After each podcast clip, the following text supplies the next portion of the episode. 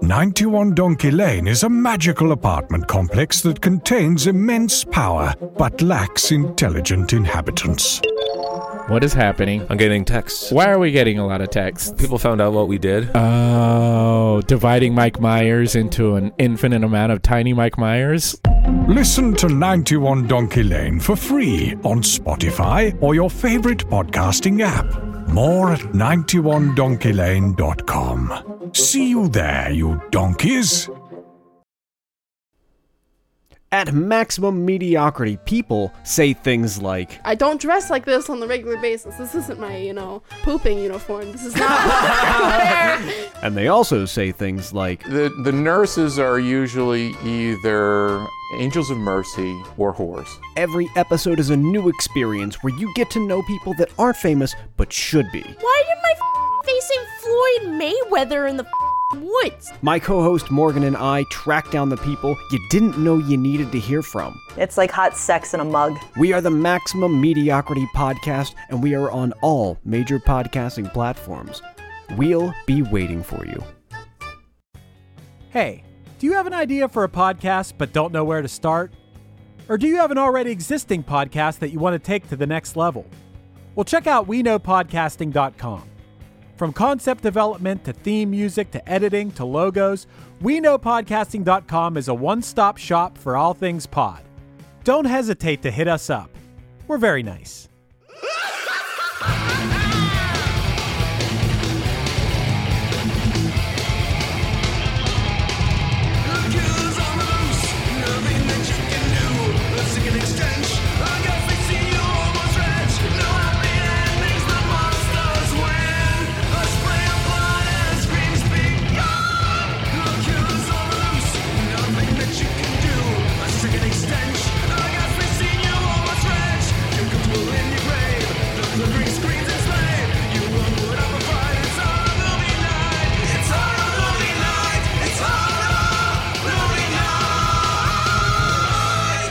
Everybody, welcome to another episode of Horror Movie Night. Once again, Brian is just straight up abandoning us, but we are joined by Jackie of the Jersey Ghouls podcast. Yes. Hey, there's Jackie. That's her name.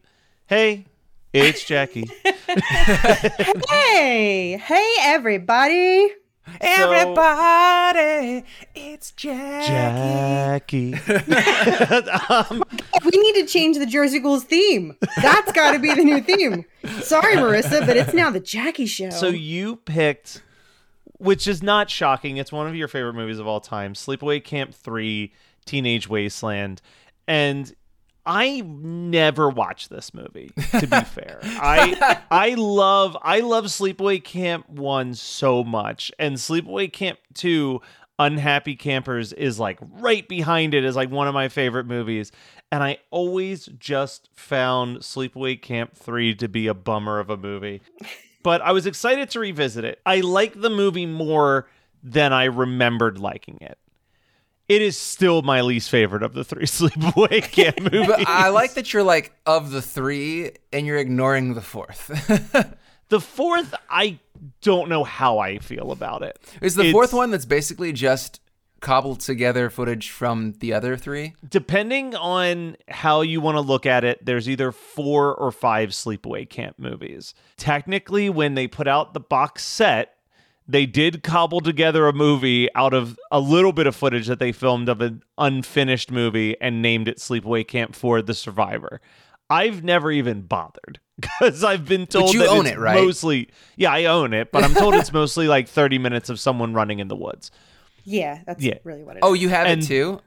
Yeah, it's in the box set. I've got the box set. Oh, man, I am a fish out of water right now. So sorry. But then there was Return to Sleepaway Camp, which was the original cast and the original director, and it kind of didn't acknowledge that 2, 3, and I guess 4, if it existed. And it's okay. Maybe we'll cover it one day. Probably not.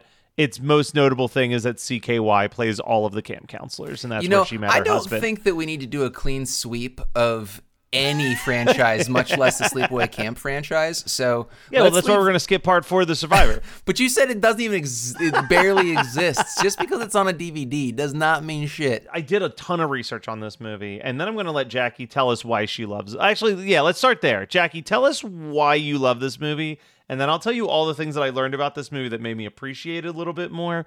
Go. Okay, so this movie, this is one of those situations where this was the first movie in the franchise that I saw. This was one of those middle school sleepovers, somebody's mom let them go nuts in the Blockbuster, and this was one of the movies that they picked.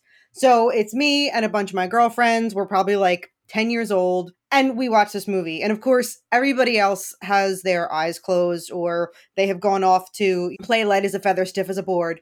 And I am there just enthralled by the gore and just everything that is fantastic about this movie. Even though it was called Sleepaway Camp 3, it didn't even dawn on me to go find the other ones. I just kept wanting this movie. Then this movie ends up coming up on cable, highly edited, but it still came up on cable. And it probably wasn't till I might have been in high school, but I may not have been, I may have been in college when I finally saw the second one. I was definitely in high school when I saw the first one, and then the whole reveal and the glory that is the original Sleepaway. But yeah, for me, most of this is just nostalgic love, because this is where it started. And this was the one I've definitely seen the most. Out of all of them, I've seen this one the most, hands down. My 1 and 2 are almost tied, because I feel like every time I finish one, I'm like, man, let's just keep on trucking right into part 2. And you absolutely love Springsteen. Pamela Springsteen. Pamela Springsteen is so fucking charming and likable. She shouldn't be. Yeah. She's not a good actor, but there's something really likable about her. Yeah, I'm really surprised about. Jackie's telling us this whole nostalgic trip of why she loves this movie and why she picked it. And the answer that I was expecting was one sentence, because it has Franny from Night of the Demons in it. Yeah, it does have Jill Tarashita boobs. Yes. Which are hands down some of my favorite boobs in all of horror. I want to know. Pause on that question, because I've got an answer already for you. I was thinking about this, that we are going to do a quick Patreon 10-minute bonus. And last time that we had a guest with Kyle, we had him tell us everything that was on his Tubi's watch list. Yeah. I think that Jackie needs to give us, as a Patreon bonus, just a quick rundown of her favorite boobs in any horror movie. You're the only one who can do this. Yeah. You have a very specific skill set. You're the Hawkeye of titties. Which speaking of boobs, first minute, boobs in the first second of this movie, practically. Jackie, when you were explaining why you like this movie, what bums me out as a person who's watched this movie is that I feel like you're describing a movie that I didn't watch, because you're talking about like the gore and like this, that, and the other thing. But like, I think this movie is one of those films that just got massacred by the MPAA. You can tell in the kills that it's like, they're cut like 2-3 full seconds where that they had, because like, I haven't even cracked my notes yet, but there are a couple ultra gory deaths that you can tell they did the work with the prosthetics and such, but you don't see anything. I think that is the biggest disservice that this movie has, because it could be up there with 2, because I think that the kills are just as mean, because Angela's kills are mean in 2 and 3, but she's so chipper about it that it's okay. Yeah. So the DVD does come with the deleted scenes and the Blu-ray from Scream Factory, but they never clean them up. Like, it's like the work print of the kills. But so apparently the MPAA supposedly gave the whole movie an X rating. One of the people who was rating the movie vomited during the flagpole scene. Don't eat a bad fish sandwich before you go watch a horror movie. That's just common sense, people. So I can tell you, as I sat down and watched the 18-minute cut of the extended versions, there's nothing too it's exactly what you expect. Like, you see the guy's arms actually get ripped off of his body, and then cartoonish blood sprays out. The head gets hit by the lawnmower, and cartoonish gallons of blood spray out of it. When the girl hits the ground from the flagpole, it cuts to a close-up of her smashed up, like, non-existent head on the ground afterwards. That might be the meanest of kill in the movie. Like, everybody thinks that it's the lawnmower. No, and most deserve it. Yeah, she is such a shit. But then the other one is actually, we do see some of it with the decapitation, but then Angela, in the extended version, kicks away the head, but leaves the knife there, and you just see the hands reaching around for a little bit as blood just keeps pulsating out of the neck against the knife.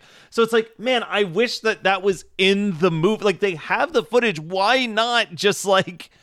Well, also, why did they give a shit about the MPAA when you know that this was going straight into a video store shelf? So in 1989, I don't think that we were doing the unrated thing. I think that was an early 90s shtick. And it probably wasn't big enough to justify the unrated. Yeah, because I think that there was still that kind of stranglehold that having an R rating was required in the very tail end of the 80s and the very beginning of the 90s.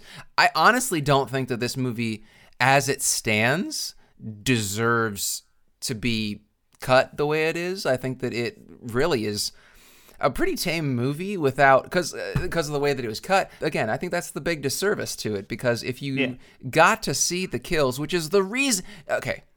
Jackie knows. Why you watch Sleepaway Camp for boobs and kills. Like, that's all this series is about, much more so than Friday the 13th. It's like Friday the 13th. If Friday the 13th was like vegetable stock and you boiled it down, you want that extract. You don't care about the characters. Everybody sucks. And Angela is kind of an anti-hero. She's just killing people that suck, you know? Yeah. Yeah. So the one last thing that I learned about this movie was that the producer on set, while they were making part 2, was having so much fun and was like so happy with all the footage that he just immediately was like, we're going to make part 3. I'm going to write the script with my friend while you're filming this, and then we're going to do a weekend of pre-production and just dive right into filming part 3. So that's why it takes place at the same camp as last year, was that was the set that they already were on. And you know the best thing about it is that this was filmed in the fall. Oh, for sure. Because, like, it's cold. There, the trees are turning colors. Everybody's wearing those, like, down vests. You know, and you can tell that they were not having as much fun outside as in 2. But if I remember correctly, 2 was also filmed off season. So I think it was September. And so they were so like... this may have been like October when they were filming this one. They were seriously not having a good time on set. Not like they did in 2. Because in 2... I think that shows, you know, like this movie has a smaller cast, which is fine. Like, I have no problem with any of these things, but it just seems much more rushed than 2. And I think that's what why 2 works so well, is that it really takes everything from the original Sleepaway Camp and just cranks it up. Just, you know, it makes that broth much stronger. And then I have one last fun fact, and then we can start talking about this movie. So the writer of this movie, I think if you look it up, it's like Fritz something. Turns out it's actually a fake name. The actual writer of the movie was a improv comic named Michael Hitchcock, who went on to star in all of Christopher Guest's improv movies.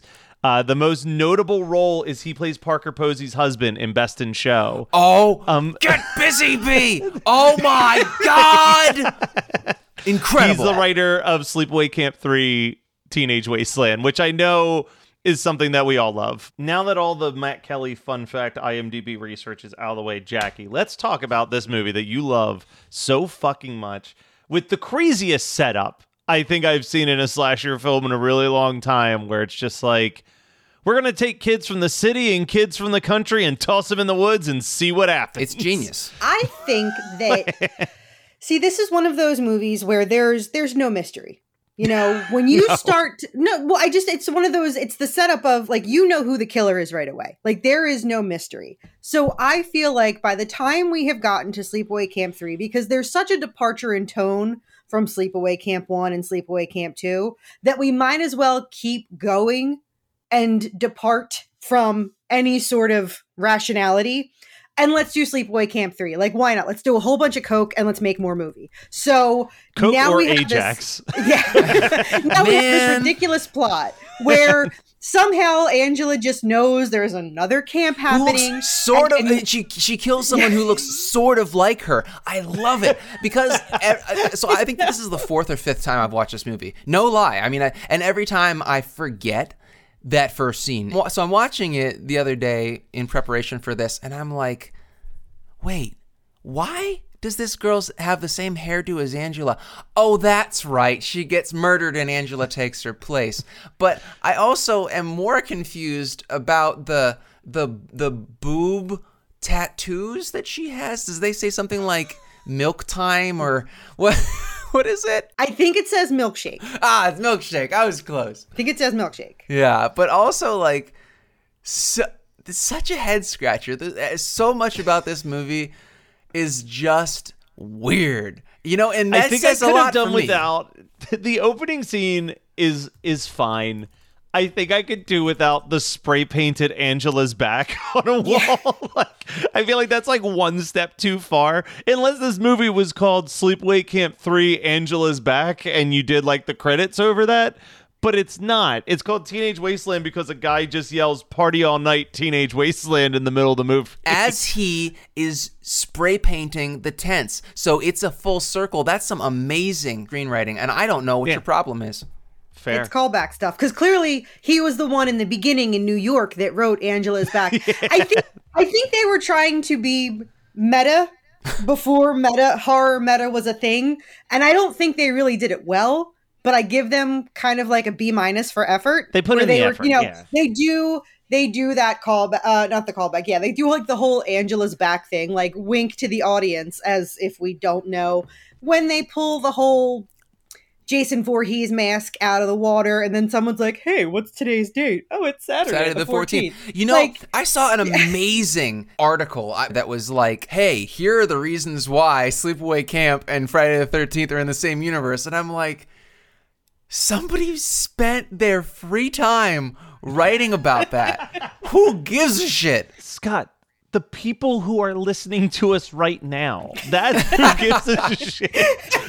Well, I'm giving the people what they want. Let me ask you, I mean, we love talking about the kills in movies in general. Do you have a favorite kill in Sleepaway Camp 3? I think the flagpole death is my favorite, just for reasons that we've talked about, that it's the most deserved kill. Yeah. Like, I understand that, okay, so for anybody that doesn't know, I generally am a root for the villain kind of person. I really do. So anytime there's an unhappy ending, for some reason, I'm super on board with it. So I really do agree that that Angela is quite the anti-hero because, you know, she's out there. She's like, you know, no drinking and you're swearing. You cannot fornicate. I find it funny that she kills the girl on the flagpole because she's a cheerleader, which that isn't terrible. I was once a cheerleader, so I can't really, I can't throw the stones on that one. But the fact that the girl is like a horrible bigot. And she calls that out too. She goes, and you are a bigot. Yeah, and she's like all of these things that don't quite really add up to dying. But let's also pepper in that you're a bigot, and I feel way less bad. Yeah, man, the hard R, like 3 times in this, is just a bridge that I cannot cross. Well, and the most 2021 thing in the entire movie is her using that word with the hard R and him getting upset and the authority figure being like, do you want me to call the cop over here to handle this situation? Riff yelling at him. Like, I'm like, oh, well, that's something that's still accurate, sadly. That's one of my favorite kills. Although, see, this movie, I think they play real fast and loose with the quote unquote kills. Because like the first 2 kills, death by Big Branch. Yeah. Like, she kills like 3 people with the branches. And the only one that really like it, the only person that it makes sense is Herman, the creepy husband of the, you know, he and his wife are running this camp, Camp New Horizons. You told me you wouldn't say a word about the murders. That's my impression of the woman. But he gets wood down his throat, which I think is I would love to see the full uncensored version of that kill. But what I gotta say is my least favorite scene in this movie is when Herman is putting the blonde girl's boobs in his mouth, because that's another thing that I really have a problem with in any movie is, like, okay, if you're doing a sex scene, it's totally fine. Like, grind, that's cool. Like, you know, you can put a hand on the side of a boob, you know, like, don't really grope the boob. But if you put the boob in the mouth, I am out. I'm so out. It is just... It's a very uncomfortable sex scene. Like, that's literally just, what I wrote was very uncomfortable sex. Yeah, like, and the worst thing about that is, like, I have a little problem with self-esteem. I don't know if you guys know this.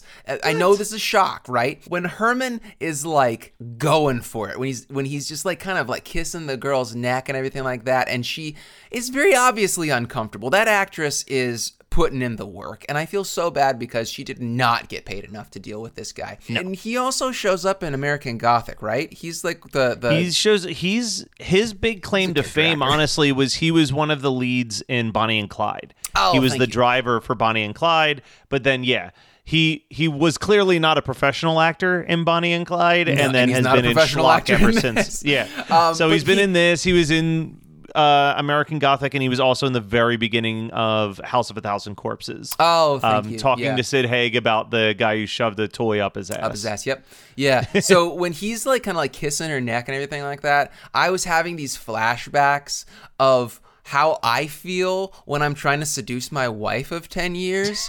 I'm just like, is she into it? I don't think she's into it. I mean, no. Like, how much money does she need to be into it? Like, is this really the decision that she wanted to make when she woke up this morning? Those are the kind of things I think about. But then after Angela kills, she's called the blonde bimbo. I mean, she has like a name like Christina or something, but she was like, she's so flippant. She goes, "Good thing you're dead, because in a couple years, your breasts would have been sagging something terrible." And it's just, she's so mean.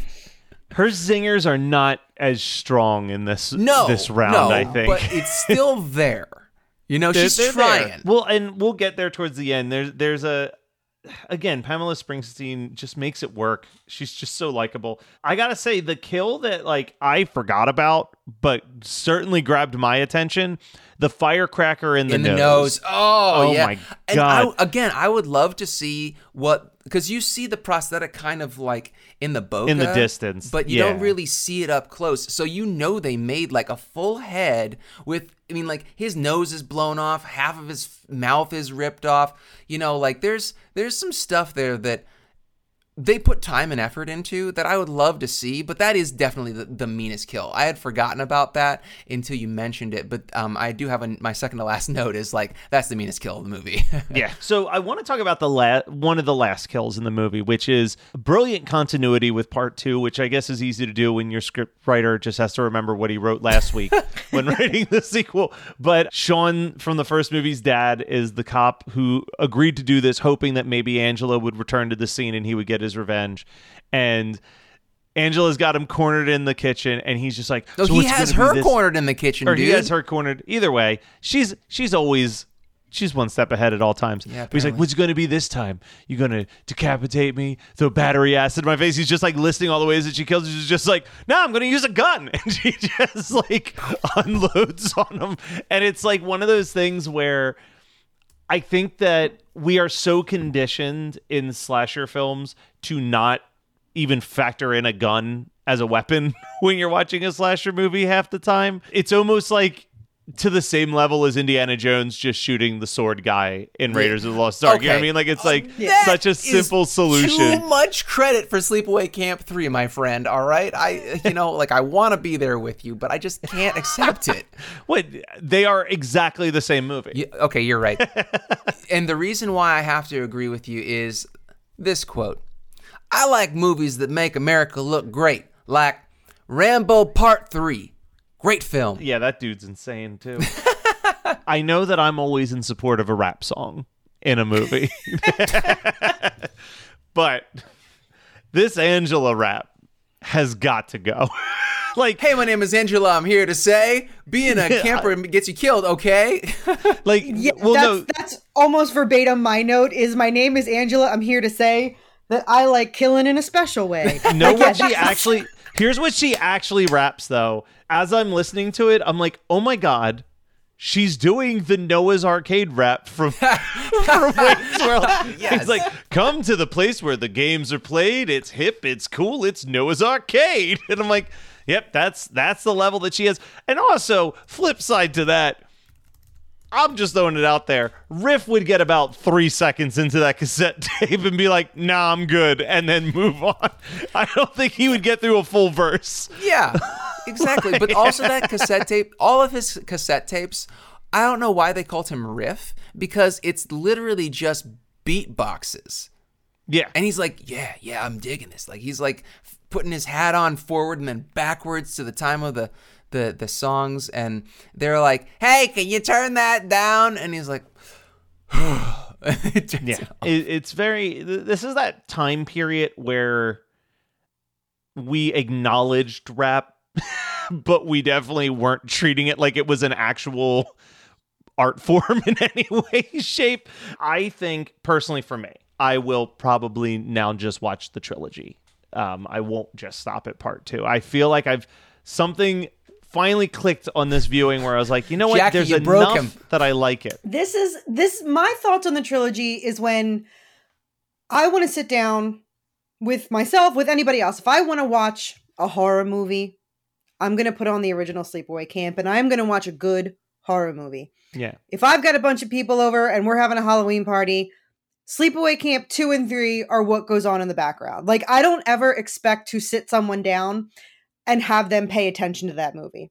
Unless I know they are absolutely as cuckoo bananas as I am. I would never force someone to be like, oh, you want to watch a good horror movie? Here's Sleepaway Camp 3. Like, I have to know they're kind of already off the rails before I would subject them to that. That's definitely, at least as far as the mainstream crowd, that's going on in the background of a party. 91 Donkey Lane is a magical apartment complex that contains immense power, but lacks intelligent inhabitants.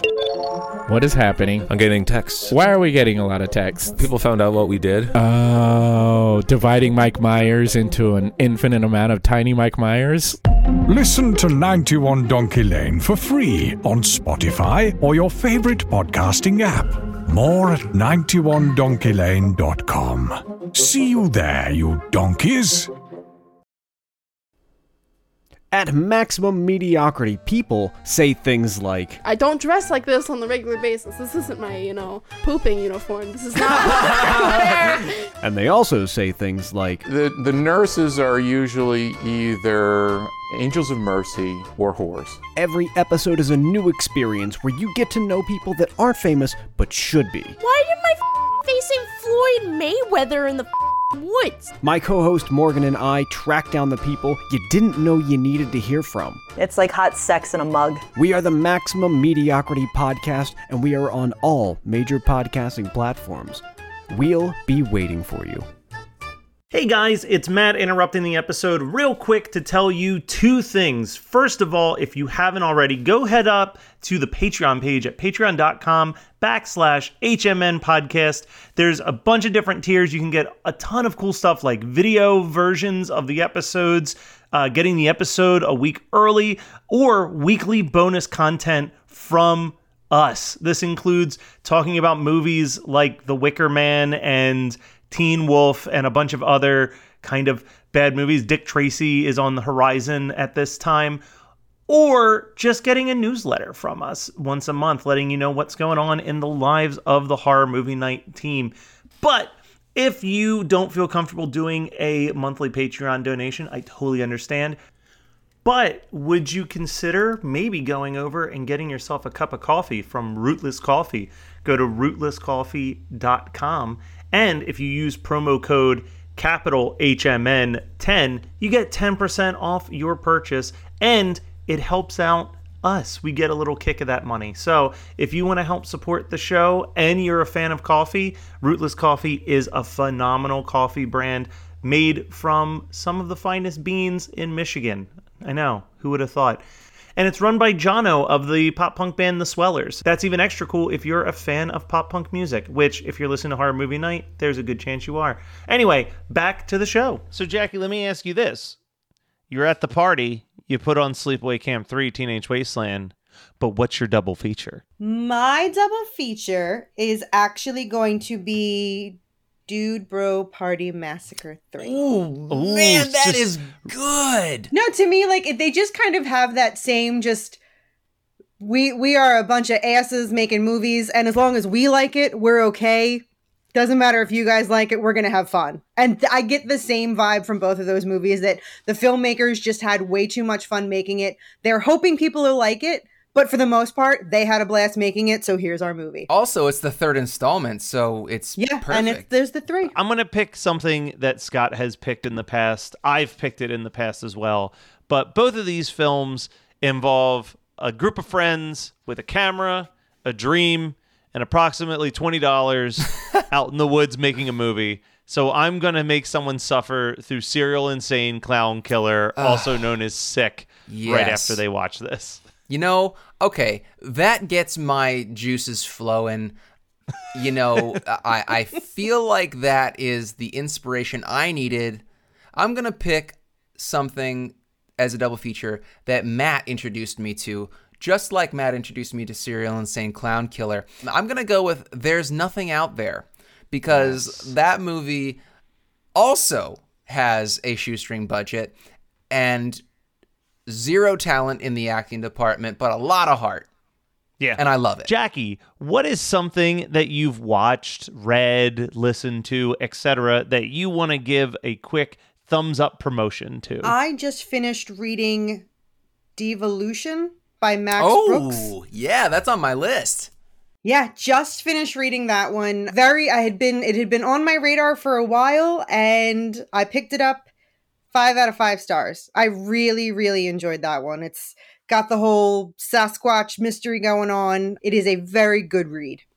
You know what's funny is that I have been almost reading that book for 6 months now, because one of my best friends from high school suggested out of the blue, like, I was like, okay, I'm gonna buy a copy. I put it in my Amazon cart and then somehow didn't buy it back in like May. Then Megan and I are at Barnes and Noble like maybe 2 months ago, and I'm like, you know, I should see if they have a copy of that, because I still haven't, you know, I haven't grabbed a copy, and I need to read it because I need to let him know that I followed through. And so I'm carrying around this copy of Devolution, and then I find the graphic novel section of Barnes & Noble, and I put back Devolution and instead get a 500-page copy of The New Mutants Meet Cable.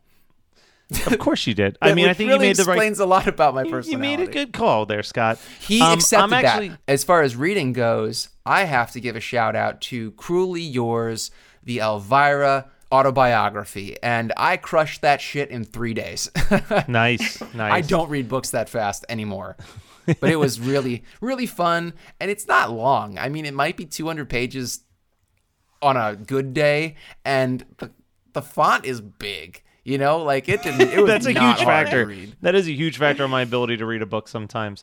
And I'm going to keep mine really simple too, because I didn't really get a chance to watch anything new, but I did get a chance to act. Well, actually, no, that's not true. I did watch the Bob Ross documentary that everyone has been recommending, and it's heartbreaking and great. Like, that's basically the takeaway. It's a very well-made documentary. It's absolutely heartbreaking, and like, you know, justice for the Ross family.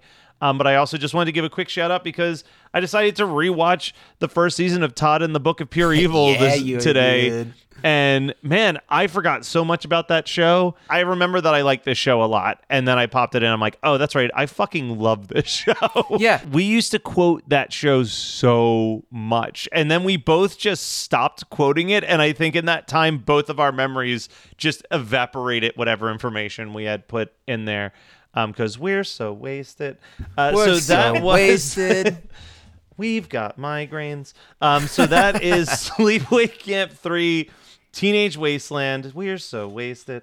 And we are going to be on Patreon shortly after this. Check out Jackie's rankings of some of her favorite horror movies. Love you all so dearly. We'll be back soon. Shout out. If you are not the Jersey Ghouls. Yeah, if you are not a subscriber of Jersey Ghouls. And you've got another show The List That We Missed. I did. I started a new podcast with my friend AJ called The List We Missed. And AJ and I are both... okay, here's a perfect example. There's all these new movies that have come out for like the last 20 years, critically acclaimed, award-winning, blockbusters, everybody loves them. And my dumbass just keeps watching Sleepaway Camp 3. So I've missed out on a lot of movies. The whole concept of the show is when someone's like, hey... have you seen this movie? And I'm like, no. And they're like, oh my God, you need to watch it. And you go, all right, I'll put it on the list.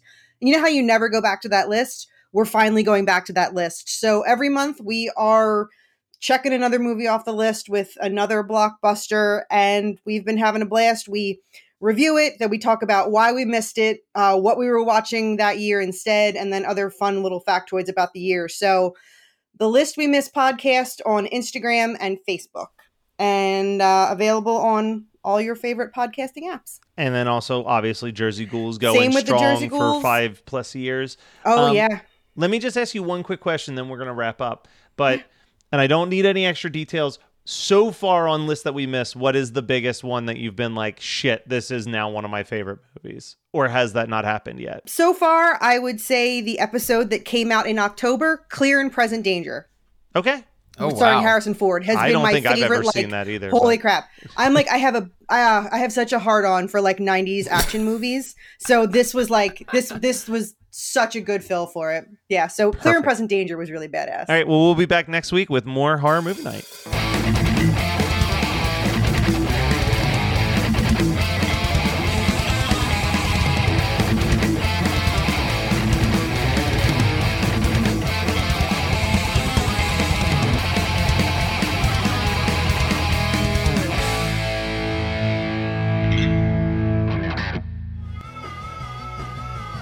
You're listening to the Geekscape Network. 91 Donkey Lane is a magical apartment complex that contains immense power, but lacks intelligent inhabitants. What is happening? I'm getting texts. Why are we getting a lot of texts? People found out what we did. Oh, dividing Mike Myers into an infinite amount of tiny Mike Myers. Listen to 91 Donkey Lane for free on Spotify or your favorite podcasting app. More at 91donkeylane.com. See you there, you donkeys. At Maximum Mediocrity, people say things like, I don't dress like this on the regular basis. This isn't my, pooping uniform. This is not my And they also say things like, The nurses are usually either angels of mercy or whores.